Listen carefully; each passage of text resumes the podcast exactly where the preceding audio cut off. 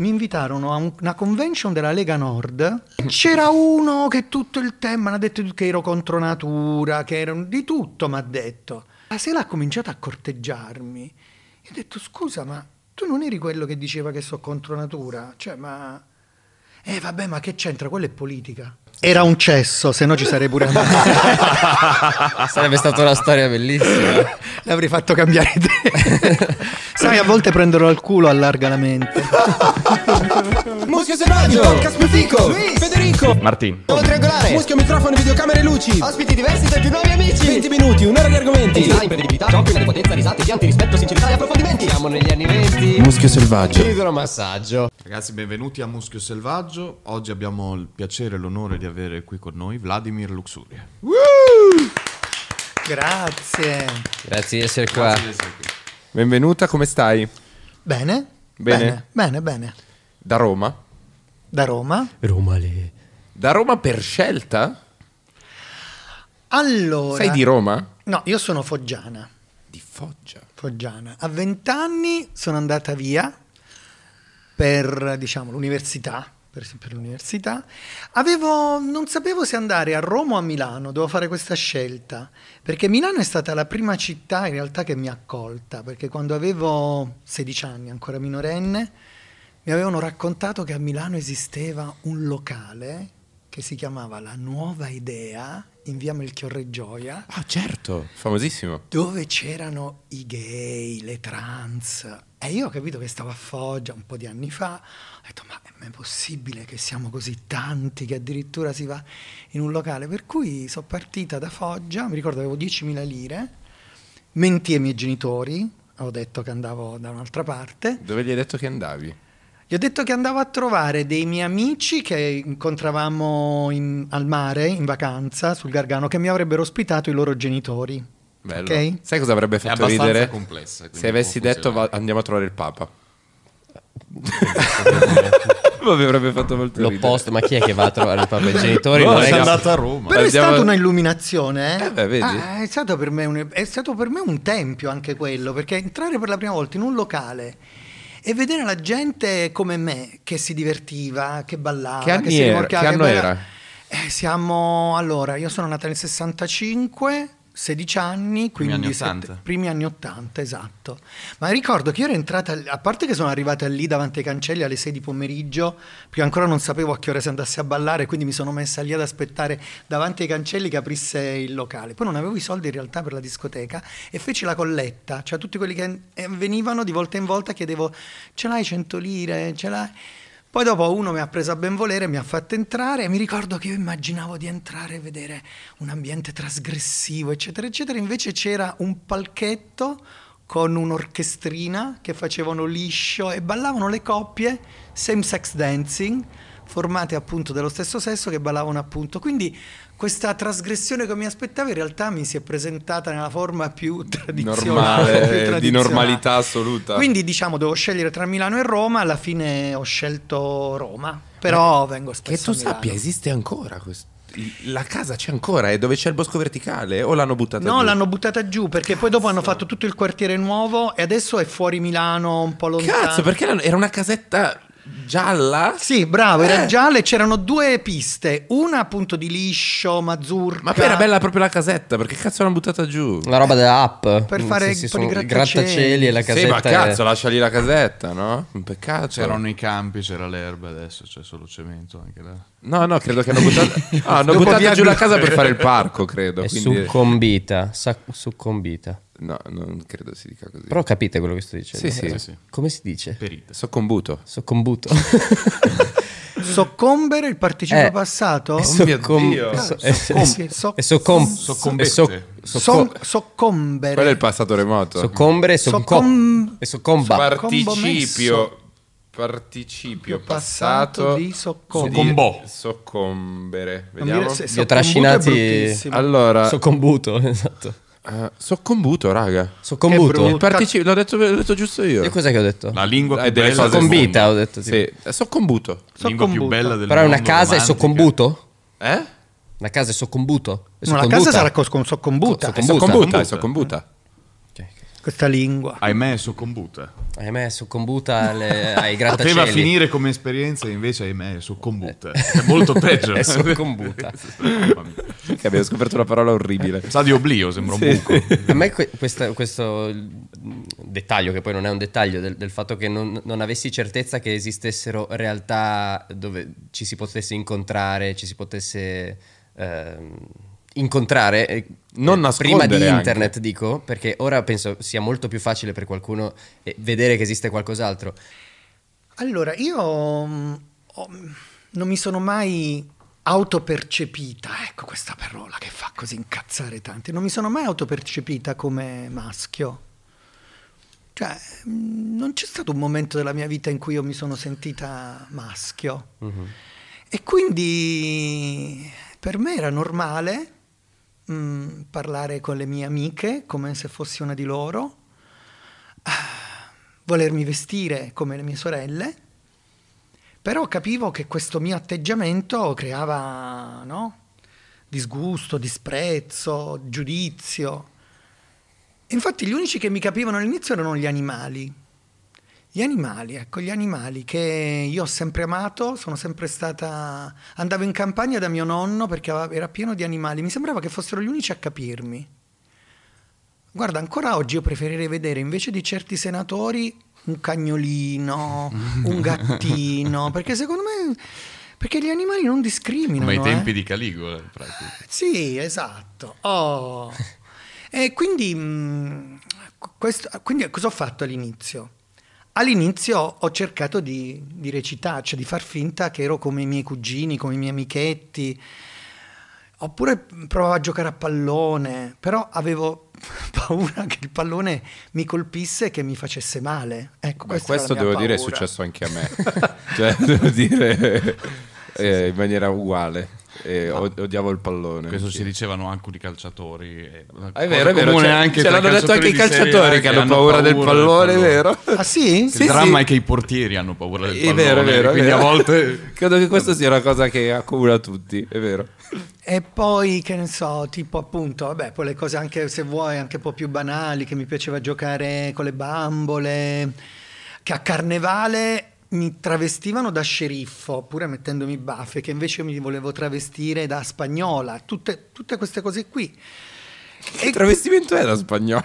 No, mia sorella si travestiva da spagnola, Che cioè sai, metti? tipo Tipo da flamenco? Sì, col Ah, flamenco, sì. Vesti- tipo l'emoticon, quella- Eh, sì, sì, sì, la, esatto. la gonna rossa. Esatto, a balze, Esatto. con, esatto, con, con le nacchere. Immagino che se scrivi spagnolo viene fuori Quello, sì, sì, non credo che venga fuori quello se scrivi spagnolo. No, meglio, Però se metti- su No, non su Google. Flamenco forse, se metti sì, sì. flamenco viene. Flamenco. Flamenco, scrivi donna. spagnola. Sì, viene esattamente l'emoticon Hai di cui parlavamo, guarda. È il Esatto, nostro- vedi? l'immaginario è questo. Ecco, quello lì. quello Sì, lì. non cercate spagnola su Google. Cosa, cosa, cosa significa? Cioè, qual è secondo te la differenza ad oggi di affrontare ehm, eh, la, la transessualità o anche l'omosessualità ris- negli anni Ottanta rispetto al giorno d'oggi? Cioè, quante cose sono cambiate e quanto in meglio o se c'è qualcosa che è cambiato in peggio, per assurdo, non so. No, secondo me è cambiato in meglio. Intanto si sono trovate delle parole, per esempio omofobia. diciamo, quando io avevo 17-18 anni questa parola non esisteva. Perché era considerato normale insultare, denigrare, picchiare. Per cui perché trovare una parola che potesse, eh, diciamo così, Condannare. condannare questo atteggiamento? Non, non c'era bisogno. Non c'era neanche la parola bullismo all'epoca. Cioè, era considerato che comunque il debole doveva soccombere. Soccombere. Quindi il debole doveva essere soccombuto, Esatto. giusto? Eh. Quindi mh, era abbastanza normale e mh, mi ricordo questa aggressione, io, mh, ehm, perché non c'erano locali nella mia città, a Foggia, c'era una via dove c'era una panchina e noi ci ritrovavamo lì. Un giorno arrivo lì per incontrare i miei amici e, e- e- trovo un ragazzo che era praticamente pieno di sangue, massacrato, maciullato. E io gli dissi: Che è successo? Dicevano: Guarda, stavamo qui, stavamo ridendo e scherzando. Sono arrivati dei ragazzi con delle spranghe e hanno cominciato a insultarci e poi a picchiarci. E io dissi: Andiamo a denunciare. E lui: No, ma no, poi, poi si viene a sapere. Poi magari ci chiedono perché stavamo qua, no? C'era proprio questo atteggiamento, sì, effettivamente un po' come le donne vittime di violenza, no? che poi alla fine la vittima diventava il carnefice. Quindi in realtà mh, è cambiato perché oggi invece si denuncia, per fortuna, se ne parla, non siamo riusciti ad avere una legge finora, però c'è un atteggiamento diverso. Poi il fatto anche che se ne parli, cioè io il fatto che, guarda, di sentirti di un sesso diverso rispetto a quello anagrafico, io mi sentivo sbagliata, capito? Perché non avevo nessun modello di riferimento, mi sentivo come il brutto anatroccolo, sai quello della fiaba di Andersen, che, che non- che poi arriva la nuova idea, ah, e trova tutti i cigni, che allora io non sono un brutto anatroccolo, io sono un... no, trovi questo ambiente... Cioè, è- è- per questo poi ho voluto anche nella mia vita creare, diventare direttrice artistica di un locale a Roma che è stato Mucca Assassina Ah, cazzo, è vero. per dieci anni perché ho capito anche l'importanza in un momento in cui non c'erano punti di riferimento di un luogo in cui le persone, cazzo, non si sentissero così sole, capito? Non si sentissero... Cioè io... Un centro d'aggregazione. Esatto, per dim- esatto. dimostrazione anche perché infatti dicevo senza internet io, un esempio che ho fatto è- lo- mi è venuto subito in mente per la masturbazione i primi approcci con la masturbazione non c'entra cioè eh, prima di internet e post internet come un ragazzino si, affi- si avvicinava alla sessualità prima di internet e come ci si è avvicinato dopo internet deve essere stato un cambio, un passaggio radicale perché io tipo non avevo idea che, che i miei coetanei si masturbassero e non lo andavo neanche a chiedere e quindi sono andato a cercare su internet, però mi sentivo lo stesso in colpa, capito, quando ero piccolo piccolo. E, e ora immagino sia eh, ancora più condiviso su internet e tutti sanno che esiste la masturbazione a tutte le età, credo. Sì. E Presumo. mentre, eh, non so, un tempo probabilmente non- Si chi te lo faceva, ma raccontava, sai che, c'è? che adesso c'è presa di consapevolezza che le cose non vanno taciute, che quindi bisogna appropriarsi di un linguaggio per definire ciò che si è e ciò che si ha attorno, senza avere timore. Sì, nonostante secondo me c'è sempre... Cioè, oltre, oltre all'appropriazione degli spazi, anche un'appropriazione, mi viene da dire appropriazione culturale, però in senso buono, nel, eh, sen- nel di, senso di fare- parola. farsi... È, è rivendicazione culturale. rivendicazione, bravo. Esatto. Rivendicazione Una rivendicazione. Nonostante io cioè, percepisco che ci siano delle, delle frizioni, cioè io ho la sensazione, cioè, è stato un anno dove si è parlato tanto no, di- di- del tema dell'inclusività, del DDL Zan, e la sensazione è che a un certo punto eh, le persone, eh, oh, è una sensazione, cioè non, non voglio generalizzare, però ho percepito che quasi pens- qualcuno pensasse che se ne stesse parlando troppo. Cioè, non- no? Ha senso quello Eh, che sto dicendo? infatti il problema è Cioè, che tipo, ne- sì, ok, parliamone, però non così tanto. Eh, Ha senso? Sì, sì, è una, sì, è una sì. sensazione, non so Sì, se sia sì. vera, se, sia, se corrisponda a verità. eh. Beh, sai perché anche se ne è parlato troppo? Perché il, diciamo così, l'iter legislativo di questa legge è stato È durato- lunghissimo. è dura- cazzo. è stato un cazzo di Perché noi inferno. abbiamo la Camera, poi dopo bisogna andare dalla Camera Commissione al Senato, giustizia. e poi- quindi, eh, essendo molto lungo il tempo, Mhm. no? se ne è parlato tanto. Vabbè, poi se ne è parlato anche tanto perché insomma, voglio dire, c'è tanta disinformazione, quindi hanno tentato come al solito di creare delle paure, delle il gender, arriva il gender. Cazzo, questa roba qua è incredibile, ma sai che... Il gender. C'è proprio il terrore, eh, cioè... è- il gender ed è nelle un- scuole. È un esempio incredibile del- della propaganda politica, no? Cioè di come si prendi una parola che non sanno nemmeno il significato e che non ha un apparente significato. Le, com'è che la chiamano? Educazione gender. Ideologia gender. Ideologia gender, no? Quando intervistarono la Meloni gli dissero, senta ma che cazzo è l'ideologia gender? E lei fa, ah no, non lo so io. Capito che poi Cioè questi tu contrasti una cosa che non sai cos'è. Sì, uno No? shift di attenzioni e di, di demonizzazione. Ma in realtà io sai che c- credo sia semplicemente, sia molto più semplice di questo, sia eh, semplicemente mantenere delle sacche di voti. Cioè le sacche di resistenza molto spesso appartengono a categorie molto verticali, molto specifiche, che eh, ehm, votano in, mani- in maniera più massiccia, cioè CL. Ok? È una comunità di persone che votano, a differenza di tanti italiani che magari non votano. Quindi mantenerti quel pubblico lì significa dover prendere questo tipo di posizioni. Chi sono CL? Sì, ma anche eh, Comunione e Liberazione. Comunione e liberazione. Allora, roba prati- terribile. Diciamo che allora, se, se tu, se tu chiedi alla gente, vuoi una legge che inasprisca le pene per chi fa un- commette un atto di violenza per orientamento sessuale, identità di genere, la gente ti dice di sì. Allora hanno dovuto invece inventare il fatto che questa legge faceva in modo che una come me andava in una classe e spiegando cos'è la transessualità o l'omosessualità, in qualche modo un po' come il coronavirus, no? Emanavo dei droplets che andando nell'aria andavano a infettare questi adolescenti, tutti presunti eterosessuali, che quindi si convertivano all'omosessualità e alla transessualità, la stessa cosa che pensa Orban e Putin. Ma infatti io vorrei fare un discorso più generale, che è un tema che eh, mi, mi tocca anche da vicino e che vorrei sviscerare con voi. Che è il... um, cioè volevo sapere da te, il fatto che dei personaggi pubblici eh, estranei alla causa, to- mh, la cui causa, cioè non vengono toccati direttamente dalla causa, che si mobilitano eh, cercando di attivarsi, eh, indipendentemente dalle motivazioni che gli spingono. Cioè, la domanda che ti voglio fare è: se per- un personaggio pubblico si espone per una battaglia, ok? E, e magari lo fa anche. eh, non ci è tenuto a sapere la sua buona fede, ok? Ma se questa cosa porta a un dibattito positivo, è più importante il dito o la luna? Cioè è più importante la motivazione che spinge la persona a mobilitarsi o che- quello che lui porta? Domanda per un amico. Allora, secondo me tutte e due. Ti faccio un esempio che potrebbe sembrarti lontano, però in realtà ci sta.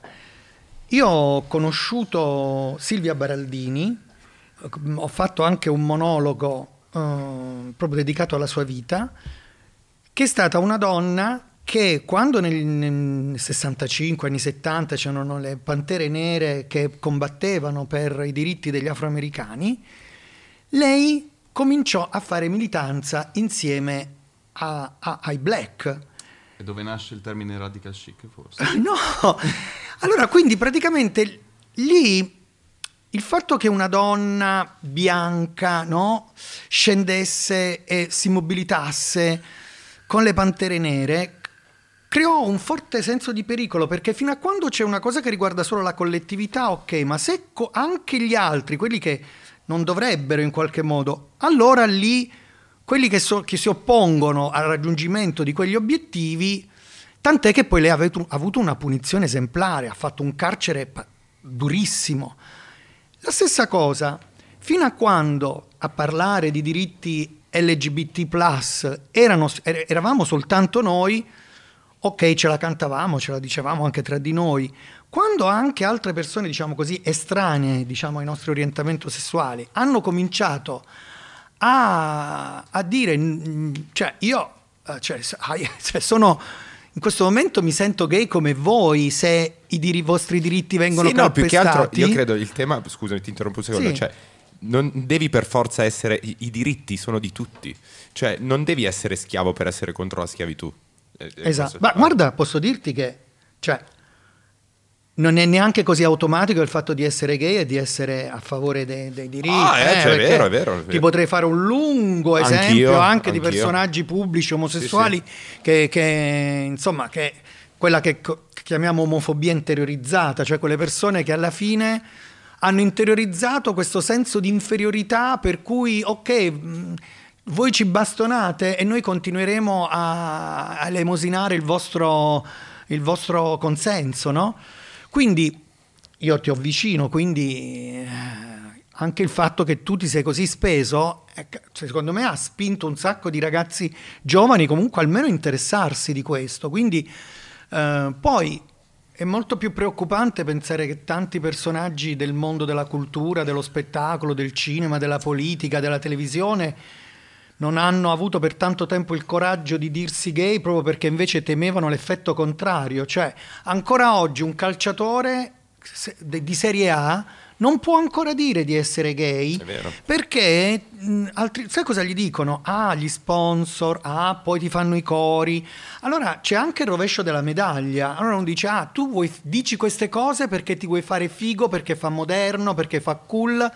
Però nessuno pensa che invece dall'altra parte ci sono anche eh, una sacca di resistenza omofoba che invece magari non è d'accordo sul fatto che tu ti stai spendendo per quella causa. Allora anch'io potrei fare il processo alle mie intenzioni e qualcuno potrebbe dire che io ho organizzato il primo Pride in Italia nel 94 a Roma, eh, il World Pride a Roma nel, due- nel 2000 perché volevo diventare parlamentare. Cioè, allora tutti possiamo avere un secondo fine. E invece no, non è così. Però guarda, io, sai cos'è? Noi, cioè, io mi guardo allo specchio, sono tranquillo, sai, quan- quanto più siamo in alto, tanto più i venti sferzano. Per cui, va bene, ci facessero pure il processo alle intenzioni, però noi lo sappiamo, noi lo sappiamo dentro Sì, sì. quali sono no, le Ma poi io credo che sia più, sia più complessa la cosa. Cioè, secondo me è, inter- è interessante uscire dalla narrazione che sia tutto bianco o nero. Cioè, le motivazioni che spingono eh, qualsiasi essere umano a mobilitarsi, a compiere un'azione, non è fatta da una sola decisione, da una sola motivazione, è fatta da una sfumatura di motivazioni. Cioè, se io mi sono mobilitato sul DDL Zano su qualsiasi altra cosa, c'era anche una parte di me che voleva sentirmi dire sei bravo, ma c'era un'infinità di altre motivazioni, magari ci, ci può essere una motivazione prevalente rispetto all'altra, ma non è mai un solo motivo che, che ti spinge ad alzarti e a fare qualcosa, anche a respirare, cioè non- a vivere in generale, no? Quindi è proprio una narrazione semplificata del- del- dell'essere umano, secondo me, che non, che non ha senso portare avanti. In un mondo, poi posso dire, cioè, nel mondo rap, anche trap, sì, ok questo, ma ci sono anche stati tanti, diciamo così, insomma, tanti che hanno cantato cose ben diverse rispetto... no? Ma io stesso, eh. Adesso, allora, adesso ti spiego la, no, ti spiego la mia teoria. No, no, ti spiego, ti spiego la mia teoria eh, che, che ho, ho maturato nel tempo di come. Innanzitutto, non è una battaglia facile. Perché se fosse una battaglia facile, quella dei diritti, avremmo una legge. In realtà parliamo di un argomento estremamente divisivo. A voglia. Estremamente divisivo, non è una battaglia facile. Io E- per dire, essendo anticarcerario in linea di principio sarei contro. Beh, ma eh, non, non Marco per Cap- la, non per la sana idea di una tutela nei confronti di minoranze vessate, ma per l'idea che il carcere sia un'istituzione inumana. E infatti il, il- il tema del DDL Zan è che la destra era d'accordo sulle pene, sull'inasprimento delle pene, ma non era d'accordo sulla parte parte educativa. di educativa, che secondo me invece È la infatti, parte è, è la parte più importante. È la parte più importante. Cioè, il risultato comunque, anche fosse che la legge si è risolta in un non nulla, è che la tematica ha girato moltissimo. Quindi c'è stata una, una- una grande presa di consapevolezza Sì. rispetto a tutte le sfumature che vengono toccate da questo. Devo dire anche un grande caos. Cioè io, io Sì. in primis mi sono reso conto di... Grande la confusione sotto il cielo, la situazione di- eccellente. Cioè che a un certo punto è andata veramente in vacca. Cioè io avevo, avevo capito, credo tutti avessimo capito da tempo che non sarebbe mai passato a un certo punto. E- ed era veramente un gran caos. Però, cioè meglio il caos parlandone che il silenzio totale, non so Sì, come dire. sì, sì. Comunque ti spiego perché la scena rap, se, se noi pensiamo all'Olimpo del rap italiano, in molti non si sono esposti. Adesso non- magari qualcuno si è esposto, ma se pensi ai top, non si sono esposti. Ma, e attenzione, non è un giudizio, eh, cioè, eh, vorrei uscire dalla, dalla narrativa che Ma io non ti sono... giusti, tanto no, stai- lo so, stai però... par- tu parli dell'argomento, non sei Fedez che parla di... di- Sì, di- però non vorrei che venisse fuori io sono meglio, sono peggio, cioè io non giudico. No, no. Credo che sia molto difficile per loro, eh, per, per chi ha fatto rap, perché esporsi su questa tematica significa fare, i- fare i conti co- col proprio passato. Si apre Cioè, un'evidente contraddizione. io quando mi sono esposto sono andati a vedere tutti i miei testi omofobi e vuol dire giustificarsi, vuol dire passare per incoerente, passare per quello che lo sta facendo perché in questo momento bisogna farlo. La verità è che esporsi per una scena, un ambiente che è da sé è un ambiente il, il rap nasce rubando, nasce rubando. Il rap italiano nasce rubando da chi rubava, Cioè, non so come dire, no? Cioè i campioni, le cose. E eh, noi abbiamo preso questa cultura dall'America con tutti i suoi pregi e tutti i suoi difetti. Tra i difetti, xenofobia e omofobia. E quindi è inevitabile che nei testi di ognuno, ogni rapper della vecchia guardia, che sono i numeri uno in questo momento, compreso me, ci siano dei testi omofobi. Esporsi quindi significa dover fare i conti col, col cazzo di proprio passato, non so, ha senso? Quindi non è facile, porca puttana, perché quando io mi sono esposto, ragazzi, hanno preso tutti i miei testi quando avevo 15 anni addirittura. Anch'io E- e- eh sì, ma è vero. E vuol dire... Però Era vuol irresistibile come tentazione. Ma se tu, lo fai, se tu lo fai con consapevolezza, sapendo a cosa stai andando incontro, è risolutivo per la tua persona. Non so come dire. C'è, c'è- Cioè- io- c'è una cosa che ho apprezzato moltissimo in te, lo voglio dire adesso, perché praticamente una volta io avevo criticato un suo testo, che, che diceva tipo, tipo, pacco con la sorpresa, dicevo che insomma c'era un po' di transfobia in questo testo. E un giorno, mi ricordo, una sera, avevo finito di cenare, stavo tutta bella rilassata, arriva una telefonata e dice sono Fedez. Mo, ragazzi, dato che ogni tanto mi hanno telefonato dalle radio, sai questi che fanno le imitazioni, una volta una faceva l'imitazione di Nichi Vendola, un'altra faceva l'imitazione di Alessia Marcuzzi, ero convinta che fosse qualcuno che stesse facendo la tua imitazione e ti ho trattato malissimo. Ti ho trattato malissimo. Ti ho tra- ma ti giro, non ti- cioè, ma secondo te uno, te- cioè, non immaginavo. Poi un giorno vedendo proprio questa puntata, tu l'hai raccontata. Sì, sì, sì. Ho detto, cazzo, ma allora era vero, era proprio Fedez. Io no- ti volevo chiamare, volevo trovare. Plot Dico- twist. Allora, il fatto che una persona, guarda, posso dire, una persona si metta in discussione e che voglia capire, no, se eh, a volte si fanno delle cose e magari non. Neanche ci pensi che quella cosa può ferire Sì, qualcuno. sì, sicuramente Ca- dici una cosa cioè, sbagliata col- a me piace, a me volontà di, guarda, di- di ferire qualcuno. Ti no? paragono a Lino Banfi. Ti Ok. paragono a Lino Banfi. Lino Banfi, che ho conosciuto, lui ha fatto molti film, sai quei film che io mi ricordo Eh, andavo certo, al dove cinema, diceva facevano Frocione, Ricchione, eh, e sì. tutti ridevano tranne me perché eh, io non mi veniva da ridere in quelle cose. Dopo lui eh, ha fatto invece altre cose come fiction con Nino Manfredi, eh, Difetto di famiglia per Rai 1, ha fatto anche Il padre delle spose, cioè ha affrontato questo tema secondo me, e me lo ha detto, anche in qualche modo per riscattarsi di quel periodo però in cui era veramente considerato normale fare quel tipo di battute. Io non sono per la cancel culture, per la cosa retroattiva, cioè io sono per oggi e proiettata al futuro. Poi eh, possiamo criticare, possiamo... però secondo me è importante proiettarci nel futuro, cioè io non voglio fare... Questo, perché se no, se cominciamo a fare veramente la cancel Ah, culture, no tutti i nostri nonni sono dei tutto. fascisti. E tu- tutti, prima che le donne potessero votare, tut- scusa, eh, tutti coloro che hanno governato il mondo in un periodo in cui le donne non potevano votare sarebbero da demolire le, le- le statue, no? O Che il- ti dirò? Invece io sono. Per esempio, c'è la statua di Cristoforo Colombo. Vogliamo parlare anche del, del- dei massacri che sono stati fatti in quelle Americhe? Ci mettiamo anche una targa vicino alla statua di Cristoforo Colombo, il ricordo, ma è giusto che la storia si ricordi. Quindi io sono. Quindi questa è una cosa che ti volevo dire: che mi sono tolta questo sassolino. È stata una telefonata intensa, ricordo. Perché, perché io tentavo di spiegarmi, lei mi diceva: No, ma non mi interessa. Cioè, cioè, cioè, Sì. eh, eh, e io dicevo: No, ma aspetta, ti volevo spiegare una cosa.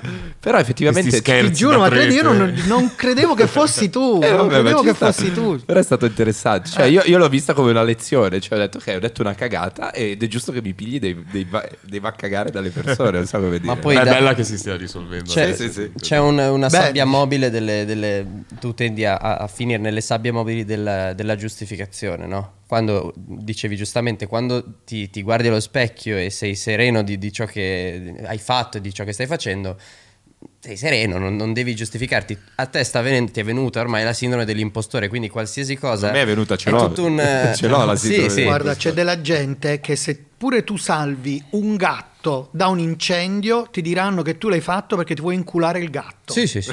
Quindi sì, sì, sì, sì. No, no, ma infatti. eh, Poi eh, nel pubblico è, è un incubo perché non puoi.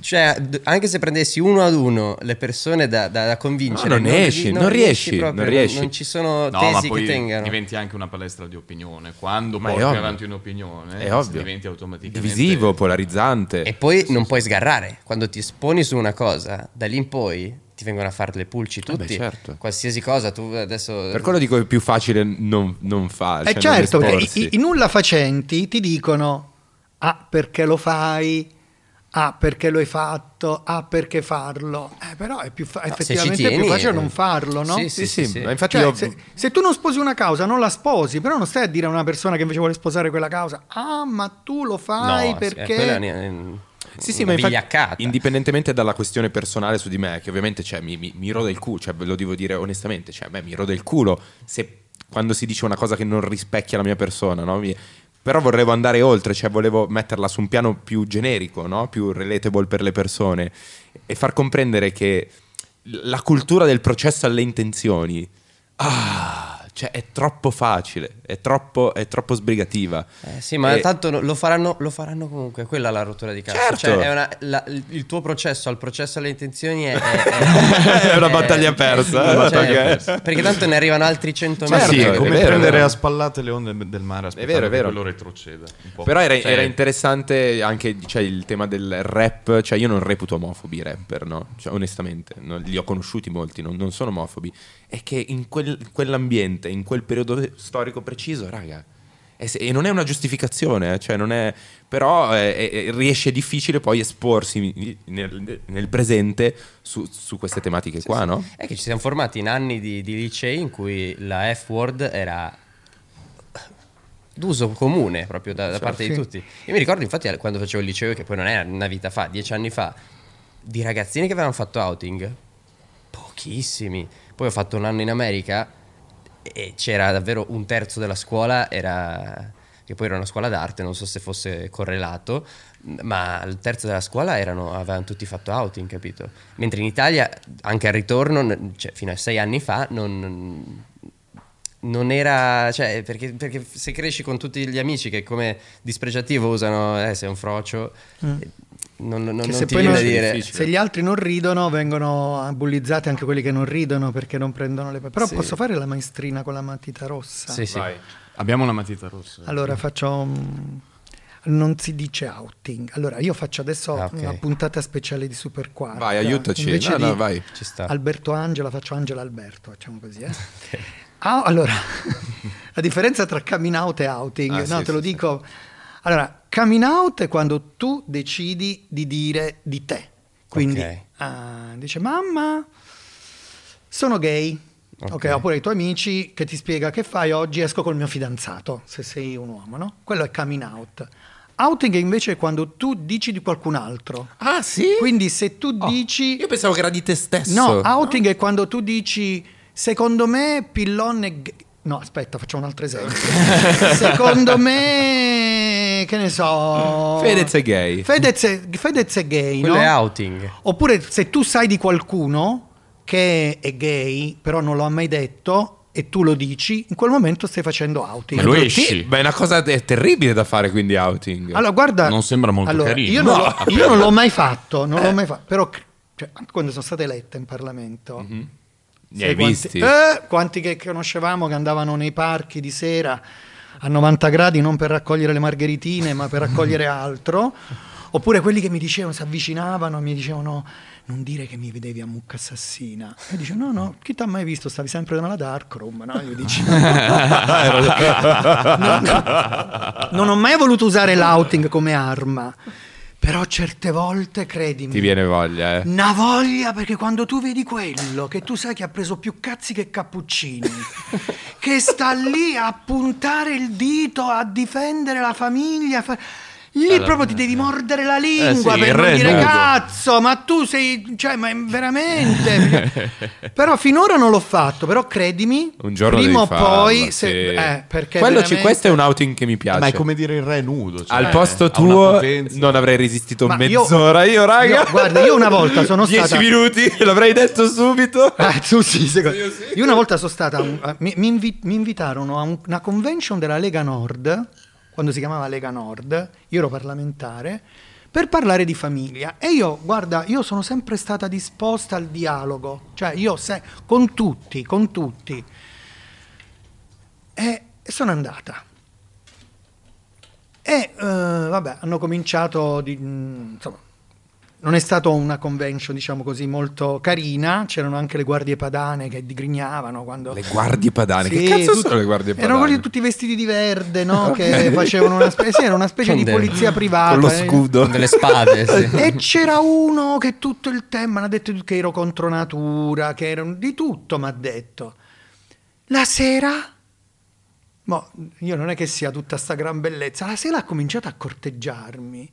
Gli ho detto, scusa, ma tu non eri quello che diceva che so contro natura? Cioè, ma... Eh, vabbè, ma che c'entra? Quella è politica. Era- è come il gioco, è finito il gioco. Hai capito? Adesso c'è la vita reale. È incredibile. Porca miseria! Cioè, l'ipocrisia. Che mondo pazzesco. Che cosa anche un po' romantica, però. no? Sì, sì, sì. Ma Di il questo- romanticismo dei bambini. Di questo ti signore. Sì, tipo che se ti odia ti ama, capito? E ti fa capire come l'odio alla fine. Comunque posso Amore inespresso. Era un cesso, se no ci sarei pure andato. Sarebbe stata una storia bellissima. L'avrei fatto cambiare idea. Sai, a volte prenderlo al culo allarga la mente.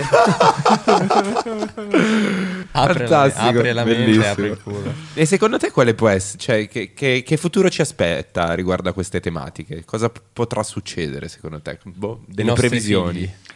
Beh, eh, chiaro, la, la storia è questa, Fedez, cioè possono rallentare ma non possono bloccare, cioè una legge verrà fatta. Io penso che più andremo avanti te- col tempo, io sono ottimista da questo punto di vista. Cioè più andremo avanti nel tempo, più le minoranze saranno gli omofobi, che però si radicalizzeranno, diventeranno più rumorosi, si incazzeranno ancora di più perché sentono di perdere terreno Di essere una minoranza. di essere una minoranza. E quindi perché poi alla fine se tu vedi, noi abbiamo avuto Fedez, loro che ci hanno Povia. Cioè, Vabbè, non, non so Eh, se no, è andata così, bene anche a voi, eh. però non è andata bene a nessuno Cioè, dei due, non- secondo me. Anche da un punto di vista, se tu ci pensi, loro da un punto di vista anche culturale, musicale, così, mh, non è che hanno tutta sta... Sì, è vero, è vero. Capito? Quindi loro sentono Giovanni Lindo che, che sono il passato, loro sono il passato. Beh, Giovanni Lindo. sono già morti. Cioè, sono morti viventi, sono degli zombie. Ma Eh, Una cosa che, che è venuta fuori in questo podcast in passato è proprio, ehm, non so con chi ne parlavamo, forse proprio con il Barbero, sul fatto che la storia è tutto... Si ripete. è- sì, ed è più, è più importante, come dicevi tu, il, il presente più che, più che il resto. Ehm, potrebbe essere che eh, noi educhiamo i nostri figli e i nostri figli educano i loro figli nel modo giusto, ma se si spezza la catena eh, cioè, ci vuo- si riparte da zero, come probabilmente è già successo in passato, che magari No, l'omofobia le- non è guarda, L'educazione esistita. probabilmente è una scommessa che si aggiorna ad ogni nuova generazione. Capito? Io Quindi credo. può essere che finisca con i nostri figli. Se, se la mia generazione, la nostra generazione non trasmette questo, fine. Sì, io, io credo sia. allora, ho, ho parlato eh, in privato di questo tema. eh, Dipende, che tan- cos'è innato però? In che senso? Cos'è innato? Cioè, ehm, fine perché in assenza di un'educazione verrebbe fuori automaticamente una pulsione xenofoba? No. No. Infatti, se- secondo Cioè, me. c'è- c'è- ci sono No, secondo me l'omofobia è insegnata. Facciamo che c'è una, socie- una bella società in cui tutte le persone possono sposarsi come tutti gli altri eh, o decidere anche di non o sposarsi. si abolisce il carità. matrimonio in generale.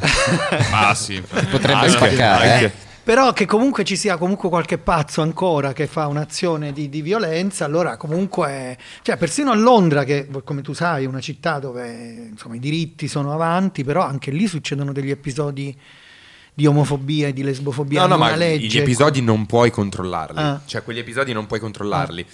Però universalmente vengono condannati. Cioè, non so come dire, in Italia, secondo me, ancora oggi, eh, il- l'atto omofobo in sé non, non viene metabolizzato come atto omofobo o, o- non, non so come, a livello di sensibilità. C'è ancora... Anche il ratto razzista. ma anche- sì, no, sì. da una parte di Sì, c'è un popolazione. appianamento da dicendo- una parte di popolazione non viene percepita Sì, come... c'è l'idea, cioè si tende a ridurre il tema dicendo che è un atto violento, No. a prescindere dalla sua natura. le, le argomentazioni omofoba. di chi contrasta Questa è un'argomentazione. la- l'argomentazione di chi contrasta eh, che ho letto più spesso è Ok. sì ma non sono tanti cioè dicono noi stiamo, stiamo perdendo tempo a parlare di eh, poche aggressioni l'anno no è un'argomentazione Sì, che viene sì. utilizzata Sì, è vero, no? Sì, quella. Che può- non è- cioè- Oppure, ah, attenzione, così non potremo più manifestare il nostro libero pensiero. E poi, gender, Il gender. identità Capito? di genere. Ah, voi volete confondere. Tra l'altro, se voi parlate con i ragazzi, cioè, voi lo sapete, i ragazzi adolescenti di oggi sono più avanti. Eh, cioè, Sai che io non lo so, cioè, La- continuiamo a dircelo, ma io so. No, realmente sì, non io, lo so. Io penso che sento sai cos'è? Non vogliono perché- più etichette. Cioè, Tu non- dici? Mm. Cioè, io vedo. Sì, sì, sì. Ma infatti io, Io lo spero, ho vissuto però- in uno stato Cioè- di grazia nel quale appunto si, si eva- si evadeva l'etichetta di qualsiasi tipo. Però- infatti Voi Cioè, io siete- vedo dei ragazzi che dicono: Io sì, a me piacciono le donne, però non escludo che potrei avere un rapporto sessuale con un uomo. Questa cosa non mi deve etichettare come gay, come bisex. Una cosa comunque che eh, manca nelle scuole, indipendentemente da tutto, e continua. eh, Ma, cioè non, non è l'istruzione. È sì, ma è tipo educazione sessuale non la Ah. fanno, non è obbligatoria nelle scuole, vero? Eh, Perché dicono loro dicono Eh, che, lì un po' caso per che- caso, però, eh. ah, Però cazzo. quali dove devono essere in famiglia a parlare di certe cose a parte non se ne parla spesso in famiglia ma effettivamente io farei proprio educazione sessuale sentimentale proprio educare al rispetto Eh madonna, ma prima devi Nei confronti delle donne. Dovresti farlo negli inse- agli insegnanti prima. Eh. è quello il dramma. Eh, Good point, good point. Anche quello è il problema prima eh, bisogna sì. formarli e Informare gente che è già formata. Educazione civica anche. Eh sì, alla fine è quello, eh. Cioè uno perché la, la mette sul sesso, ma alla fine stai parlando di educazione civica. Un popolo... alcune scuole lo fanno però eh, molte scuole lo fanno sì, lo ma stanno facendo la- con l'autonomia scolastica per fortuna riescono a gestirsi. virtuosi. Eh, del- delle menti più illuminate a, far par- a parlare anche di questo nelle scuole, che è importante. Un insegnante di matematica che parlava di queste cose. Sì, Sì, esatto. sì. Eh sì, sì, abbiamo prendeva, si prendeva le ore di matematica per parlarci di educazione. Sì, ogni tanto qualcuno eh, di- se- prende in mano la situazione e dice salviamo sti ragazzini. Radio Alice. Ah, Eh, quindi eh, aveva tutta una maniera molto personale di Cosa intendere Martin? Non ho capito. Stava a Radio Alice. Ah, ah. Eh, questo nostro professore stava a Radio Alice. Che, Che è stata Radio questa Alice? esperienza, Una radio- prim- una delle prime radio libere, Una radio radio, pirata. pirata. Di Quando Bologna. ancora c'era, sì, ma poi era un periodo, quello del 76-77, dove si, liberi, si liberalizzarono Generation. le, un po' più avanti, però si liberalizzarono le frequenze eh, dopo che c'era stata l'egemonia statale, Sì. no? E- tu pensa che io lavo- ho lavorato a una radio nella mia città che si chiamava Radio Foggia International. Ed era in una stalla perché l'aveva fatto questo mio amico che non si, faceva con niente e lui metteva il disco adesso sentiamo Donna Summer I Feel Love poi magari doveva andare a, a mungere no, le, le- allora magari arrivava tardi sentiva proprio il rumore del- della puntina che finiva perché nel frattempo magari stava mungendo una mucca Radio Vabbè. International scusa eh, mi ho No, ricordato no, no, ma sono esperienze meravigliose e ogni, ogni, eh, regione d'Italia ne ha avute di- diversificatissime. In Bologna particolare a. Bologna passavano le telefonate in diretta, che era una cosa Sì. avanguardistica. Tanto che poi in realtà prese una piega ehm, che poi fu la sua fine, no? perché eh, in un tempo nel quale non c'erano i telefoni e Bologna divenne una certa territorio di guerriglia durante gli anni di piombo, con la morte di Lorusso, che f- era questo manifestante.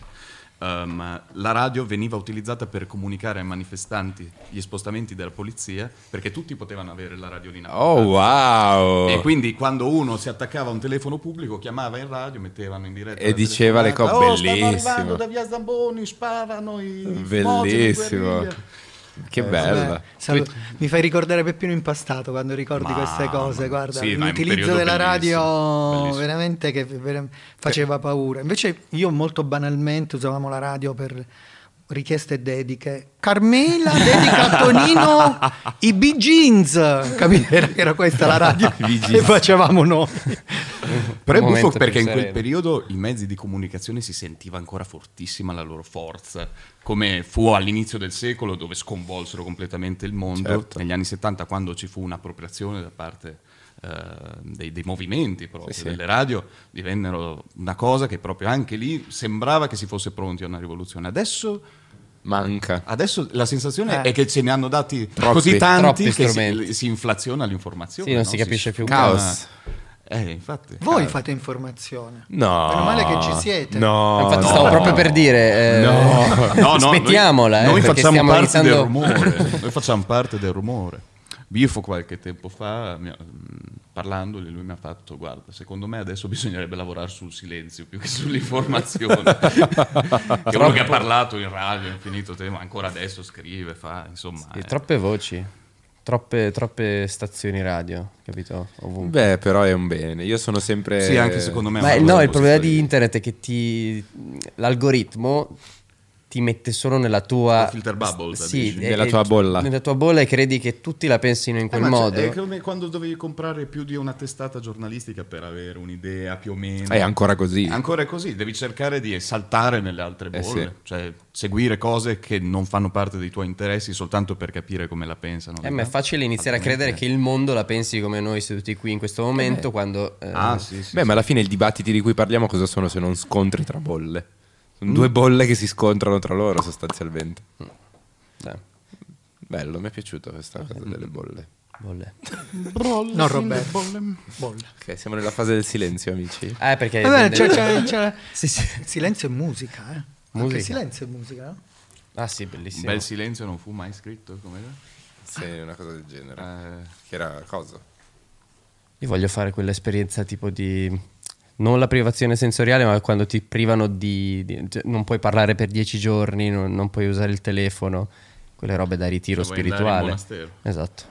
Bello. Oddio, perché? E la- perché tanto, eh, non so, ci stiamo fondendo ormai psicofisicamente a stare sempre a parlare su internet. E secondo me è bene anche prendersi proprio un attimo, un attimo, dieci giorni di silenzio.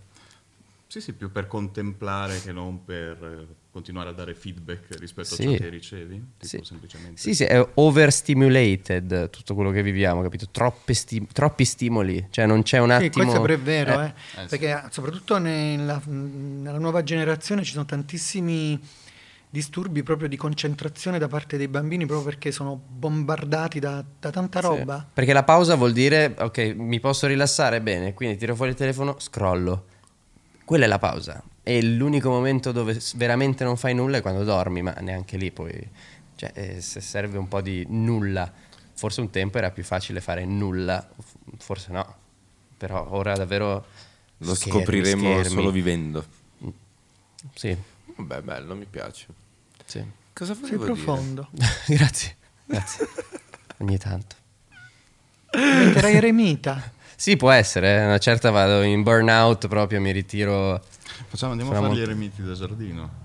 Ah, bello! Conoscete gli eremiti da giardino? Cosa sono? No, Una figura... In pratica dall'eremita da giardino nasce eh, il nano da giardino. In pratica Ah. alcune figure alcune figure nobili del passato Questa è antropologia, eh? Alcune Sì, sì. figure nobili del passato, que- quelle che avevano, sai, la villa con l'enorme giardino di, di rappresentanza, tenevano in un angolo della villa una caverna con un uomo che doveva fare l'eremita.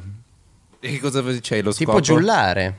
Che Sì, ti per- raccontasse... Per avere cose- questo, questo qua che camminava guardando la natura e ti dava l'idea del gentil selvaggio che stava lì in armonia con il creato. Era uno schiavo? No, no, pagato. Pagato, ok. Sì, sì, sì. Sì. Vedi che accettava di vivere in un eremo appositamente costruito nella villa di un ricco proprietario terriero che magari tirava le sue somme sulla vita. Sì, sì, ogni tanto tu avevi degli ospiti, facevi, ehi Cioè, avevi, eremita, avevi vieni, una, vieni socia- a deliziarci." una sociale in casa. un tipo. Kikomori in giardino. Vieni a deliziarci con le tue storie su com'è bello la natura, gli alberi, com'è, vit- com'è semplice la vita quando non hai stato il nulla. mio lavoro preferito all'epoca. lavoro bellissimo, Bello, eh. è incredibile. Un po' spaventosa come cosa. Ma come no? C'è la tua casetta e nessuno ti caga il No, cazzo. dico che in giardino hai un personaggio Ah, che sì, sta sì. lì a riflettere dalla mattina Però il proprietario stava nella sua villa, Sì, lui sì. invece doveva stare... Nel- nella grotta. Sì, ma secondo, me, secondo me gli faceva fare il guardiano. Eh sì, magari era un, Sì, po' sì. un portinaio ante litteram, tipo. Ma infatti non è durata granché, è stato sostituito col nano del giardino, nano che comunque è una presenza anche quella, dici "Ma che, che ci fai col nano nel tuo giardino? Meglio dell'eremita comunque. Eh, sì. Eh, progetti per il futuro? Io? Eh sì. Ah, vabbè, io dirigo un festival di cinema a tematica LGBT+, Dove? a Torino, eh, che si chiama Lovers, e quindi a fine, mm, fine aprile, inizio maggio faremo quest- mm, rifaremo un'altra edizione di questo festival con lungometraggi documentari e cortometraggi da tutto il mondo, di film che si potranno vedere solo lì Bello. quindi molto bello.